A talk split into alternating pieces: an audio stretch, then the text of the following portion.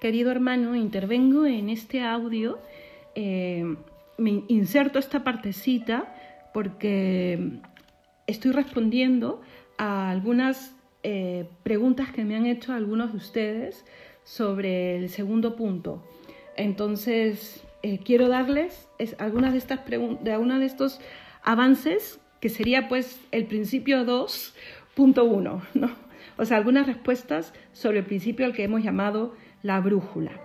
¿Vale? Perdonen estos días que no nos hemos podido encontrar en estos audios porque, bueno, ha habido alguna interrupción, pero ahora retomamos.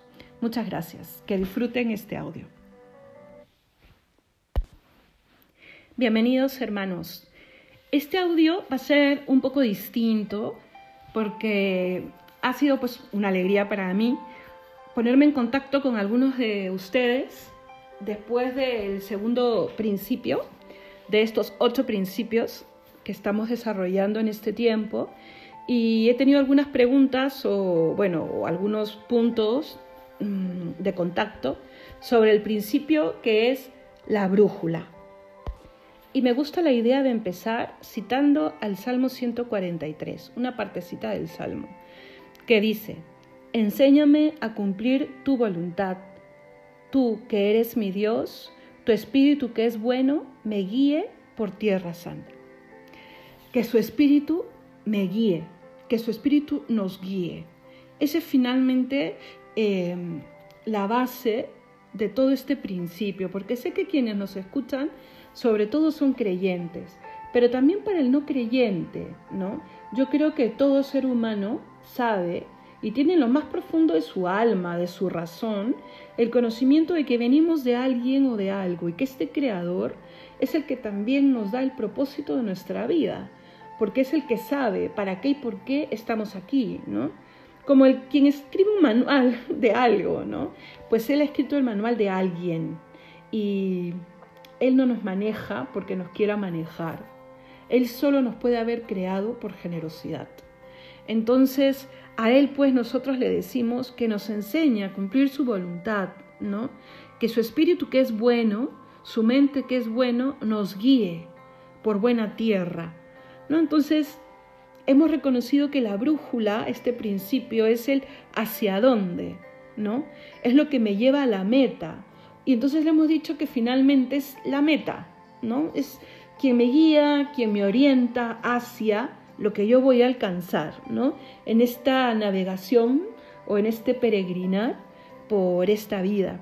Y terminamos diciendo, pues, que el ser humano tiene un propósito personal.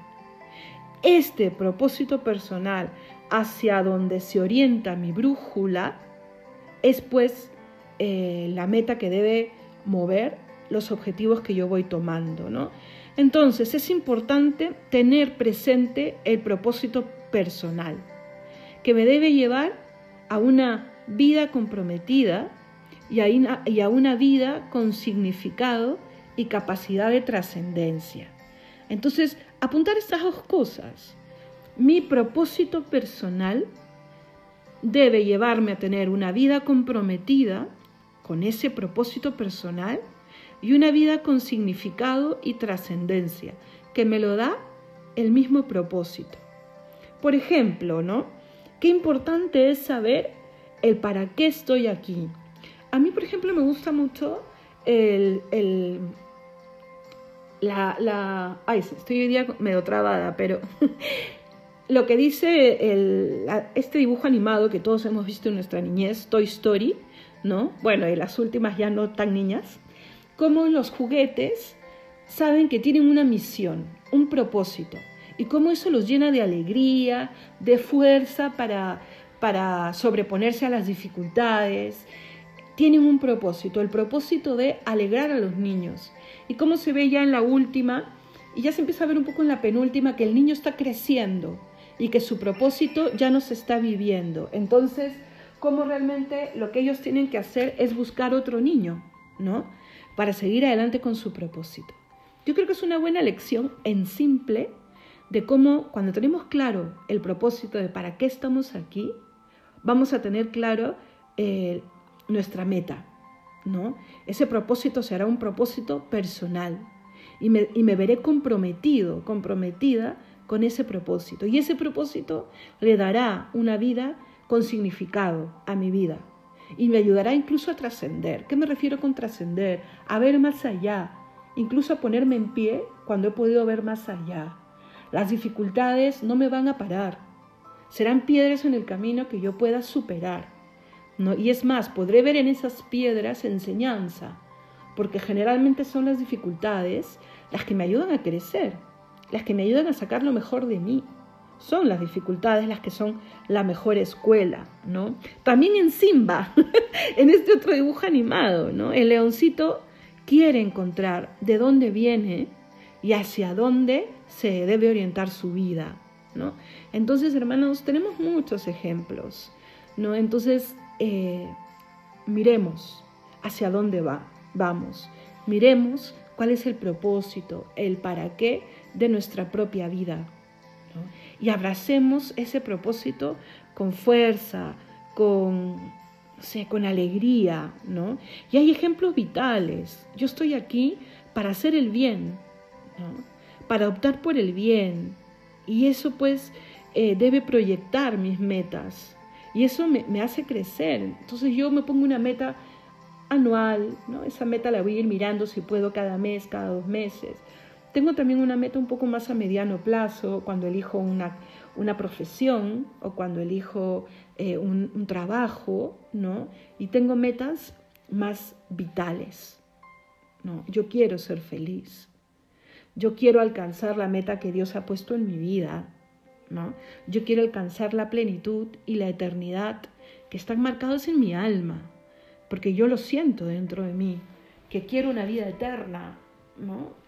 esa, esa sed de querer no morir es propia del ser humano y, pues, habla de una meta personal.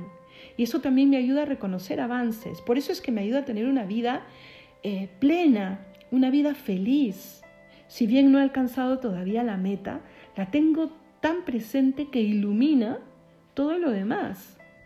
¿no? Y tengo a alguien que, que es quien se ha hecho finalmente meta camino, fortaleza, alimento y compañero, que es el mismo Dios, el que me ha dado la vida y el que me ha dado todas las aptitudes y el que me ha puesto la meta, el que viene a caminar conmigo. Yo estaré con vosotros todos los días hasta el fin del mundo. Nos lo dice, nos lo repite y se hace vida. Es verdad, yo lo he visto en tantos, en tantos, ¿no? Entonces, el ponerme una meta me ayuda también a reconocer avances. Sí, estoy creciendo. El 2020 me ha dejado esto. El enero que está terminando me ha dejado esto. No, el haber elegido esta carrera me ha enseñado esto. El haber encontrado esta amistad me ha ayudado a, reconocer tal cosa. Me ayuda a reconocer avances y también me ayuda a reconocer errores pero errores que me deben dejar una experiencia, ¿no? Y que me deben ayudar a no volver a cometerlos, que no me ancle el error, que no me ancle el dolor. ¿Me dejo entender? Entonces, ¿cuál es mi propósito? Pues el propósito es aquello para lo que yo he sido creado. Y automáticamente viene otra pregunta, ¿qué talentos tengo para alcanzar aquella, aquella meta y los tengo. No miremos tanto aquellos talentos que yo quisiera haber tenido. Mira los que tienes, valóralos. El Creador nos ama a todos por igual y ha sido dador de talentos. ¿no? ¿Para qué estoy aquí y cómo logro avanzar para dar fruto? Yo te animo a que después de, escuchar este apéndice del segundo propósito, hagas también algún, algún día, en algún momento, un poco de introspección, ¿no? Y te preguntes, ¿he sido creado para ser feliz? Sí. ¿Cómo alcanzo esa felicidad? ¿Qué talentos tengo? ¿Para qué estoy aquí? Aquí, ¿no? ¿Y cómo logro avanzar hacia esa meta y poder dar fruto? Ayuda también mirar un poquito hacia atrás qué frutos, qué éxitos, qué camino me llevó a vivir un poco con más paz, qué camino no, ¿no? Y eh, ir ganando experiencia, reconociendo avances, proyectando metas, pero mira la meta final, que sea tu brújula, ¿vale? Que sea tu brújula. Hacia ahí orienta, oriéntalo todo y te va a ayudar a tomar decisiones valientes. Así aquello que, que se presente como voluntad del Creador sea en un primer momento medio difícil, medio amargo, la luz llega, llega. Nosotros le decimos a Dios, hágase tu voluntad en la tierra como en el cielo. Pues a ti te toca adelantar el cielo aquí en la tierra si cumples su voluntad. Jesús nos enseñó esa oración, pues pongámosla en práctica. Que se haga, Señor, tu voluntad en la tierra como en el cielo. Y que esa voluntad, ese propósito nos oriente. Eso es creer que existe un principio, la brújula, que es mi propósito personal, la voluntad de Dios en mí. ¿Ok? Ese propósito que te guíe, que te oriente, que te fortalezca y que haga crecer tu fe y tu esperanza. ¿Me dejo entender? Cuando hace crecer tu fe y tu esperanza, todo crece y todo se, todo se convierte en mejor.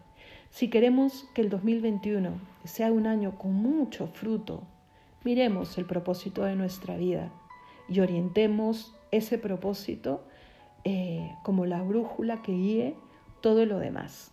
Y confía, el Señor está con nosotros todos los días hasta el fin de nuestras vidas.